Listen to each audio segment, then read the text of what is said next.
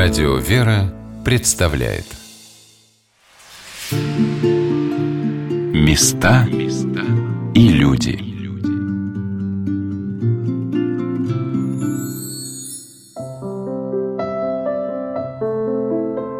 Что такое православное образование? Во многом это передача из рук в руки драгоценного сокровища веры. И, конечно, очень важным является то, какими преподавателями, учителями это богатство передается.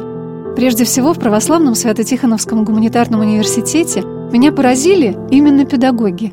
Во-первых, своим удивительным вдохновением, зримой, яркой, горячей увлеченностью своим предметом, настолько, что хочется также все уяснить и запомнить.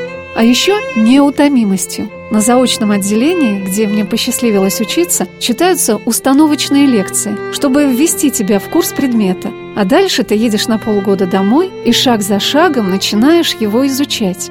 А педагог за эти 3-4 часа лекции, которые длится иногда без перерыва и пролетает на одном дыхании, хочет вручить тебе так много, что кажется, что ты стоишь у бьющего фонтаном искристого радостного фейерверка знаний. Я очень благодарна всем преподавателям, чудесным людям, на самом деле чаще всего очень скромным, застенчивым и простым, которые, по рассказам отца ректора университета протерея Владимира Воробьева, доктора богословия, профессора, собирались в институт отовсюду.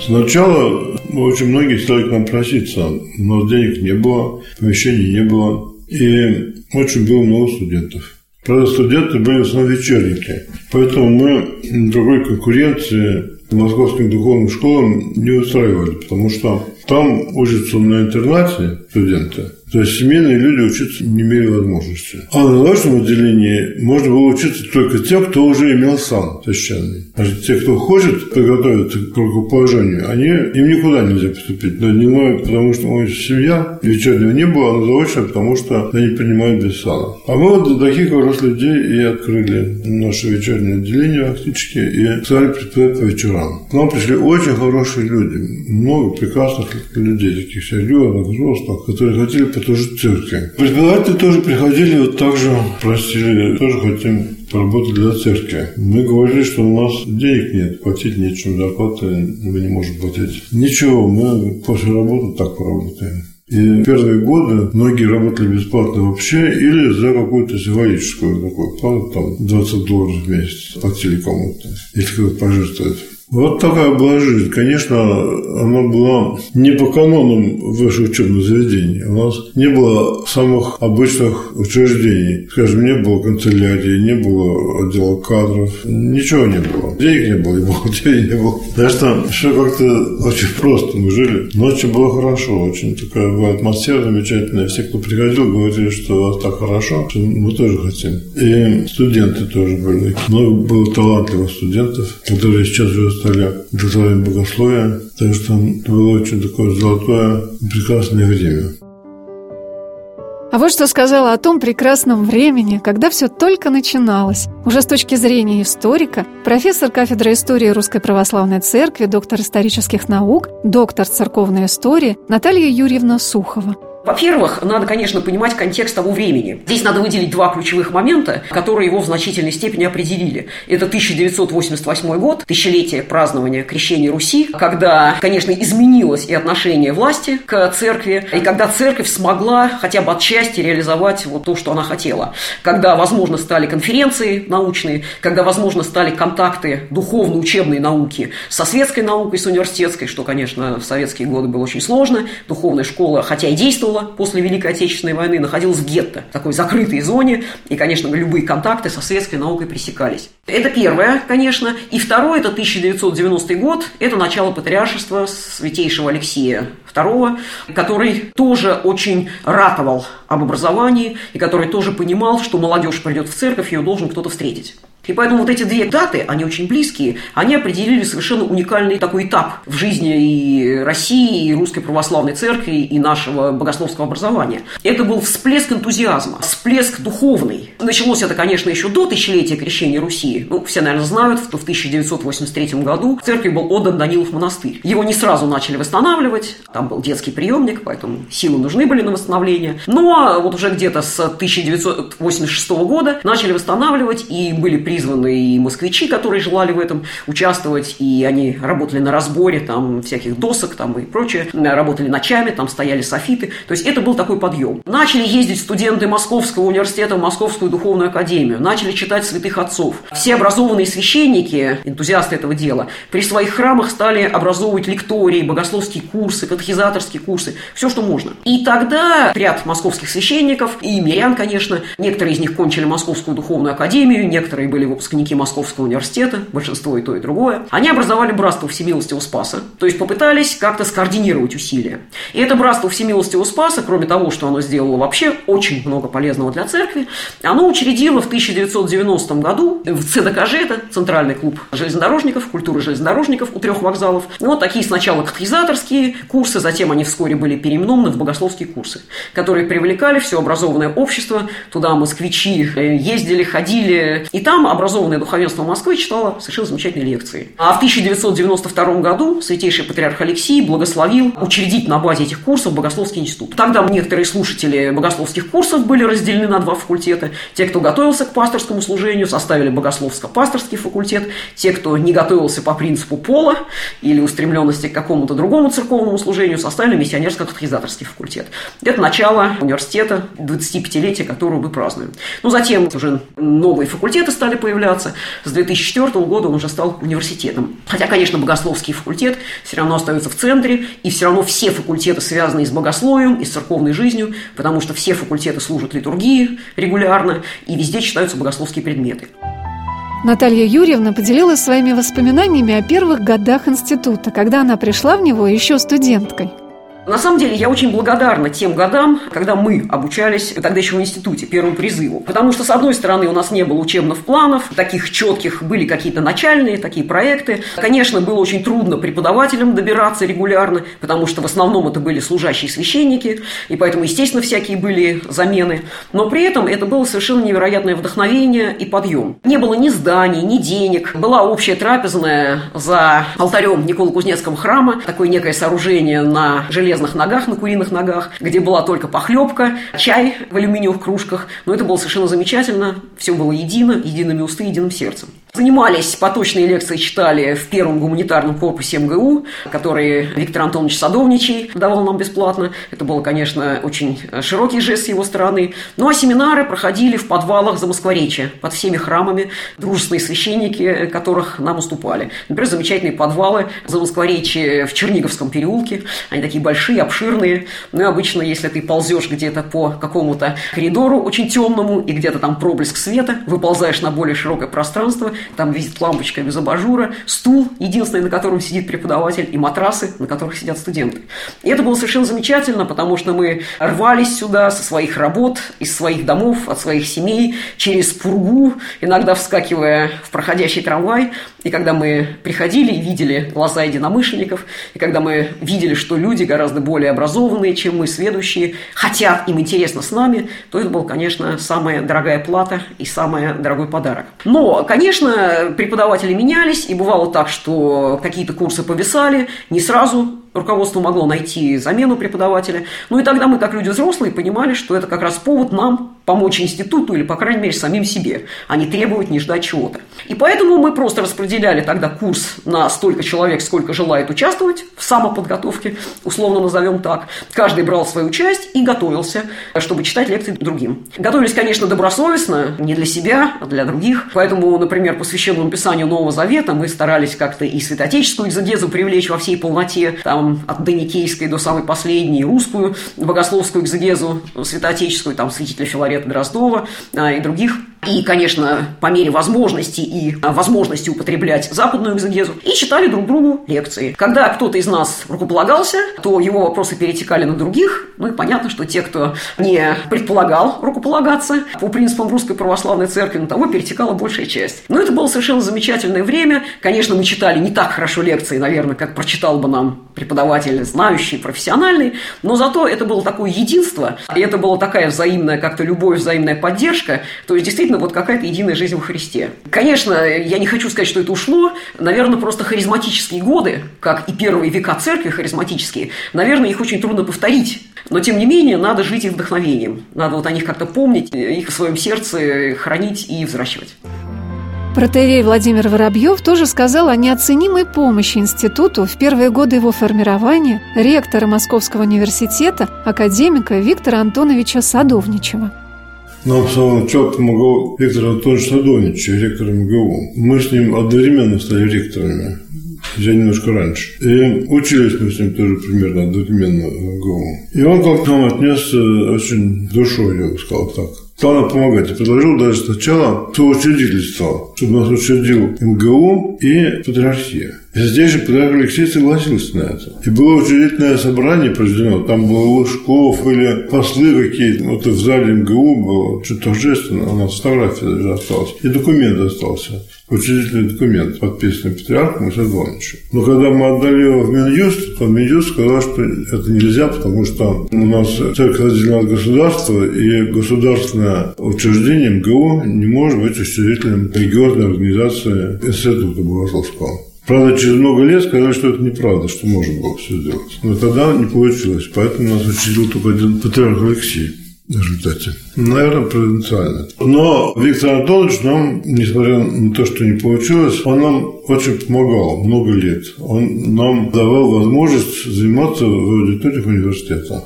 бесплатно. Мы по вечерам тут читали лекции, семинары проводили, много аудиторий надавали, большие, маленькие. Аудитории наполнялись там ком народом. Это было, конечно, для нас просто спасительно, потому что негде было, у нас ничего не было.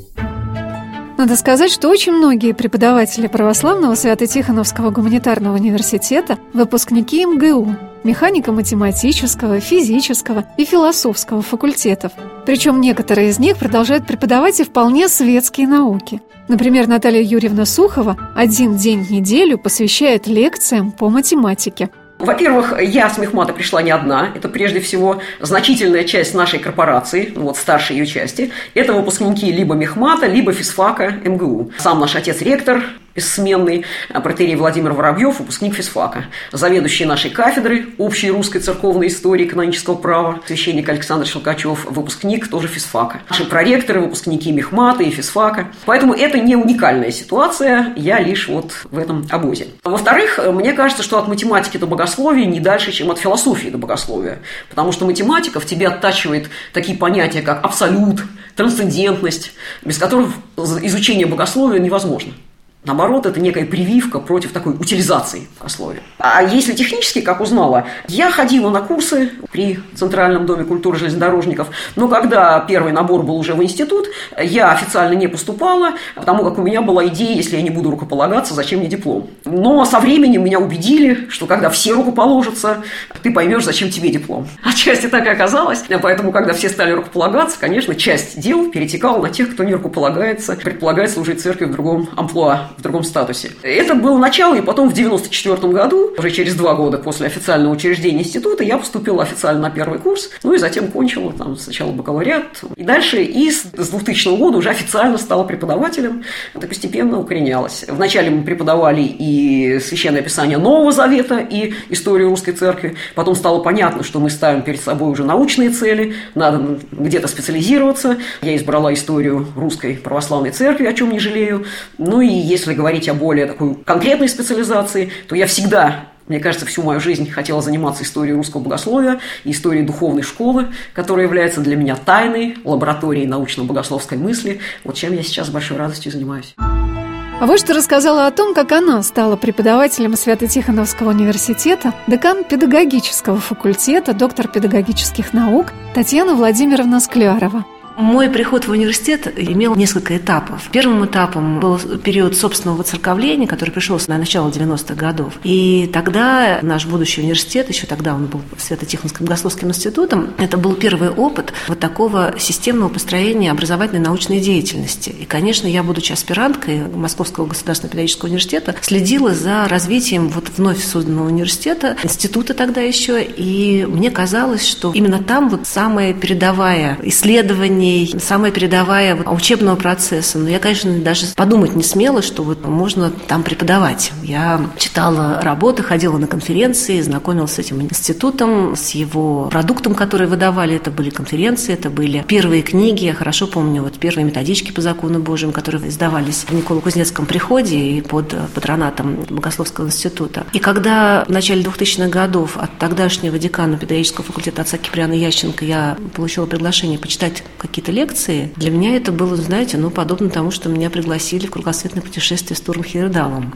Я с э, таким большим пиететом и трепетом готовилась. Очень хорошо помню, что к первой лекции я больше недели готовилась, потому что мне казалось, что это какие-то вот небожители, и что я могу сказать. Кого вы увидели? Да, и увидела я очень хороших, очень милых девочек, девушек, которые были очень-очень благочестивы, как-то так вот очень трепетные. И в этой своей трепетности они были очень нерешительны во взаимодействии с детьми. И когда я оказалась на установочной конференции по педагогической практике, увидела плачущую девочку в конце аудитории. Э, я думала, у нее что-то случилось. Я говорю, что случилось? Она плачет и говорит, я боюсь идти на практику. Я говорю, как это так? Я не знаю, что я буду делать с детьми. Это так ответственно. Вот нам рассказали, что такое ребенок, как мы отвечаем, так сказать, перед всеми за то, чтобы он вырос так, как он должен вырастать. А я не умею этого делать. Я спросила ее, а куда ты идешь на практику-то? Я представила себе там, знаете, трудных подростков в летнем лагере, все. Она говорит, я иду в воскресную школу, у меня будет там младшая группа детей и тут я поняла, да, есть место и мне в этом университете, эту методику, эти технологии работы с детьми мне хорошо известны, и этому я могу научить. И вот тут как раз я поняла, что этому я могу послужить институту тогда еще. И когда в очередной раз отец Киприан Ященко предложил мне взять уже больше предметов, курс, я согласилась. И как-то так вот сложилось, что в течение прям ближайшего года изменились условия моей работы в университете педагогическом. Вот, и я оказалась уже полностью с трудовой книжкой здесь, вот в нашем университете. Это был 2002 год, хорошо помню. И университет готовился, институт, Свято-Тихоновский богословский институт, готовился к первой аккредитации. И очень нужны были сотрудники, которые имеют светские степени. Я оказалась таким сотрудником, и мой духовник сказал мне тогда очень хорошие слова, что в твоей жизни многие вещи могут меняться, но Свято-Тихоновский должен остаться постоянной величиной в твоей жизни. Так оно и получилось. Сегодня на «Волнах Радио Вера» мы рассказываем о православном Свято-Тихоновском гуманитарном университете, который в уходящем 2017 году отпраздновал свой 25-летний юбилей. За это время многое в жизни университета изменилось. Заметно иной стала и возрастная категория студентов – если поначалу студентами-очниками были выпускники московских вузов, желающие получить второе, а иногда и третье богословское образование, сейчас чаще всего студенты-очники – это выпускники школ. Вот что сказал об этом декан богословского факультета, доктор богословия, профессор, протеерей Павел Хандинский. Конечно, немножко поменялся наш контингент, потому что все-таки первые годы существования института, все-таки это были люди уже сознательно желающие получить богословское образование. Ну, может быть, моложе, там, старше, это следующий договор, но те, кто вот, действительно понял, что вот ему это надо. С соответствующими запросами и соответствующим пониманием того, что э, нужно вложить в это дело. Сейчас у нас, наверное, большая часть абитуриентов – это те, которые приходят ну, после 11 класса. В идеале можно сказать, помечтать, хотя православный аскетик мечтать не велит. То, конечно, может быть, такое богословское образование должно было бы быть вторым. Я не знаю, как сейчас, но я помню, что вот в советское еще время, скажем, режиссерское образование в Амгике можно было получить только уже имея высшее образование. И к нам как-то приезжали гости у нас были из Австрии, из католической семинарии Твенской, и у них на самом деле такой же порядок. То есть к ним в семинарию для подготовки священства можно поступить только уже имея высшее образование. Здесь и две стороны вопроса. Конечно, опять-таки, скажем, духовные школы дореволюционные были в более выигрышном положении, потому что в гимназиях учили древние языки. К нам сейчас приходит, сами понимаете, на нуле, в смысле, да, то есть нужно тратить время еще и немалое время и на это, да, потому что, конечно, богословие условия требуют древних языков. Но дело не только в этом, а дело в том, что вот уже все-таки человек хотя бы как-то лучше или хуже, но проучившийся там 4, искать или 5 лет после школы, все-таки это уже человек как-то сложившийся, да, задумывающийся, может быть, да, о том, что ему действительно надо, ну и так далее, да, взрослый человек. Потому что для того, чтобы ставить себе занятие богословием целью жизни, все-таки надо быть взрослым, скажем, человеком. Да? Ну вот кому-то это понимание приходит в процессе обучения, да, кому-то нет. Но это неизбежный какой-то вот процесс. Понятно, что вчерашний школьник не очень понимает, и что это, и что это такое, да, и чего это стоит, там, да, с точки зрения хотя бы даже душевных затрат, не говоря сказать про все остальные, да, и что это накладывает опять-таки требования определенные на образ жизни соответствующие, да. Сейчас к нам иногда приходят, да, ребята совсем не церковные. Иногда кто-то здесь в первый раз исповедуется, там такое тоже, сказать, вот бывает уже поступив. Но здесь на самом деле такое, знаете, вот, в общем, такой общий закон, что либо человек в в нашу жизнь входит, либо, ну, он просто отпадает сам по себе. Отец Павел сказал о том, что, наверное, останется постоянной величиной в университете с точки зрения развития богословской науки. Это то, что ее служители – это настоящие подвижники, преданные, верные своему призванию. Знаете, опять в дореволюционной школе духовной был такой вот слой таких служителей науки церковной. Действительно, и бессеребренников, и часто людей и семьей не обзаводившихся, потому что жили только этим абсолютно бескорыстных и замечательных ученых. На самом деле, всякая наука, сказать, вот живет такими людьми так или иначе и защищаются, и пишут книги, и, в общем, уровень исследований, которых у нас проводится, в общем, он, наши коллеги, допустим, нельзя было защищаться по теологии, но многие защищались по смежным каким-то специальностям, чтобы получить светскую степень. И успешно защищались на уровне светской, то есть самой науки, работали и работают. Я могу своим коллегам только восхищаться.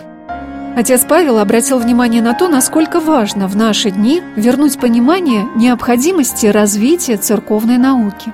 Видимо, эти годы, когда просто церковная наука была полностью уничтожена, они немножко вымыли даже вот из церковной среды представление о ее необходимости, о том, что это тоже своего рода, что это род церковного тоже служения. И одна из наших забот сегодняшних – это еще как-то постараться восстановить это представление, потому что, ну, сами понимаете, всякий вуз зависит от того, чем больше у него идет, приходит абитуриентов, тем, соответственно, лучших более можно выбрать для обучения.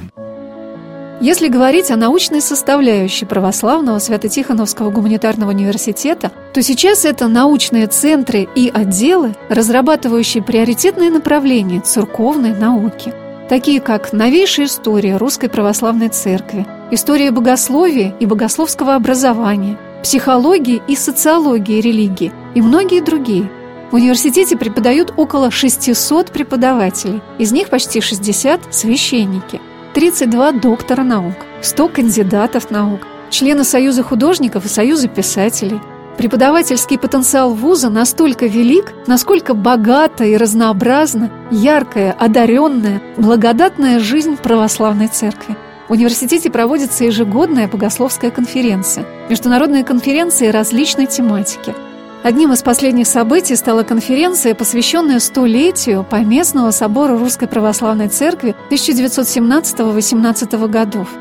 А еще разнообразная издательская деятельность. Силами преподавательской корпорации выпускаются монографии, учебные методические пособия, печатаются статьи в университетском богословском сборнике «Вестник ПСТГУ», издаются труды святых отцов, подвижников церкви. Все это плод глубокой научной работы – о том, как бьет ключом научная мысль по СТГУ, сказала доктор церковной истории профессор Наталья Юрьевна Сухова. Это очень э, сложное, прекрасное, мощное явление в истории русской церкви, в явлении богословского образования, причем, я думаю, не только русского и не только православного, а вообще христианского в целом. Потому что университет состоит из многих факультетов, 9 факультетов, и он не в одном месте разбросан по Москве, но при этом все факультеты, конечно, составляют единый университет. И поэтому в нашем университете, как мне кажется, реализуются самые две главные идеи. Это, во-первых, университет как универсум знаний, сознания, то есть вот некая полнота, насколько она может быть реализована вообще в человеческом понимании, в человеческом познании. Потому что, конечно, знание едино, разбивает его на отдельные области наше фрагментарное сознание, которое не способно охватить полностью. Но, тем не менее, все-таки вот это единство, полнота, она реализуется в университетах. И наш университет – вот реализация. А вторая очень важная идея, конечно, что университет в себе синтезирует, и в этом он тоже университет, и научность, и церковность. То есть служение церкви и служение церкви богословской наукой, и подготовку пастырей, и подготовку специалистов. То есть вот эта универсальность, когда университет готов отвечать на любые запросы церкви и готовить всех тех, кто церкви нужен, вот мне кажется, это вторая очень важная черта нашего университета. Прекрасной традицией с первых же лет создания ПСТГУ стали миссионерские поездки студентов и преподавателей – Где только не побывали свято-тихоновцы. Об этом рассказал заведующий кафедрой миссиологии, доктор физико-математических наук, профессор Андрей Борисович Ефимов. Конечно, были миссионерские экспедиции. Мы прошли с ребятишками по Архангельской области, по Коми республике. Мы были с ребятами в миссионерских экспедициях на Камчатке, на Сахалине, в Хабаровской области, в Иркутской области. Ну и, конечно, в ближайших окрестностях Москвы. Тех, кто хочет поехать, должны готовиться. И готовиться надо серьезно. Должны быть подготовлены тех, кто вместе с батюшкой будет там служить, помогать пением, чтением, служением и так далее, помогать организовывать богослужение. Должны быть подготовлены те, кто там будут проводить катехизацию, то есть беседы с теми, кто хочет креститься или исповедоваться, причаститься. Должны быть готовы те, кто готовы общаться просто с людьми, абсолютно ничего не знающими. Так мы ходили и в тюрьмы, и в воинские части, и так далее, и так далее.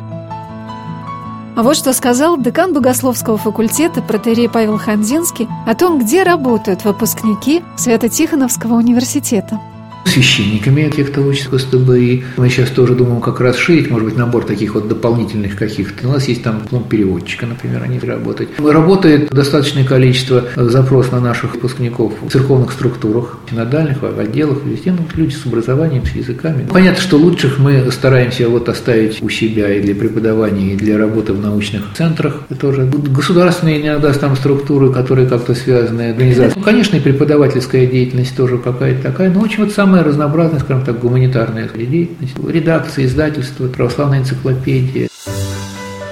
Профессор Андрей Борисович Ефимов, заведующий кафедрой миссиологии Православного Свято-Тихоновского гуманитарного университета, как один из первых его преподавателей считает, что главным достоянием этого вуза является то, что это большой, целостный приход. И он объединяет не только тех, кто учится и работает в университете в этот юбилейный год – но и тех, кто когда-либо прикоснулся и прикоснется к этому замечательному званию Свято-Тихоновец. Не потому, что оно собою украшает человека, но потому, что позволяет ему раскрывать в себе самые дерзновенные и самые высокие устремления. Ведь все возможно верующему. Евангелие от Марка, глава 9. Продолжение следует. Вы знаете, раньше говорили, что не стоит серо без праведника – так вот, и в советское время каждый приход, и сегодня каждый приход, а тем более наш большой, непростой, мощный, чудный университет стремится быть тем праведником, без которого не стоит ни село, ни город, ни Россия. Места и люди.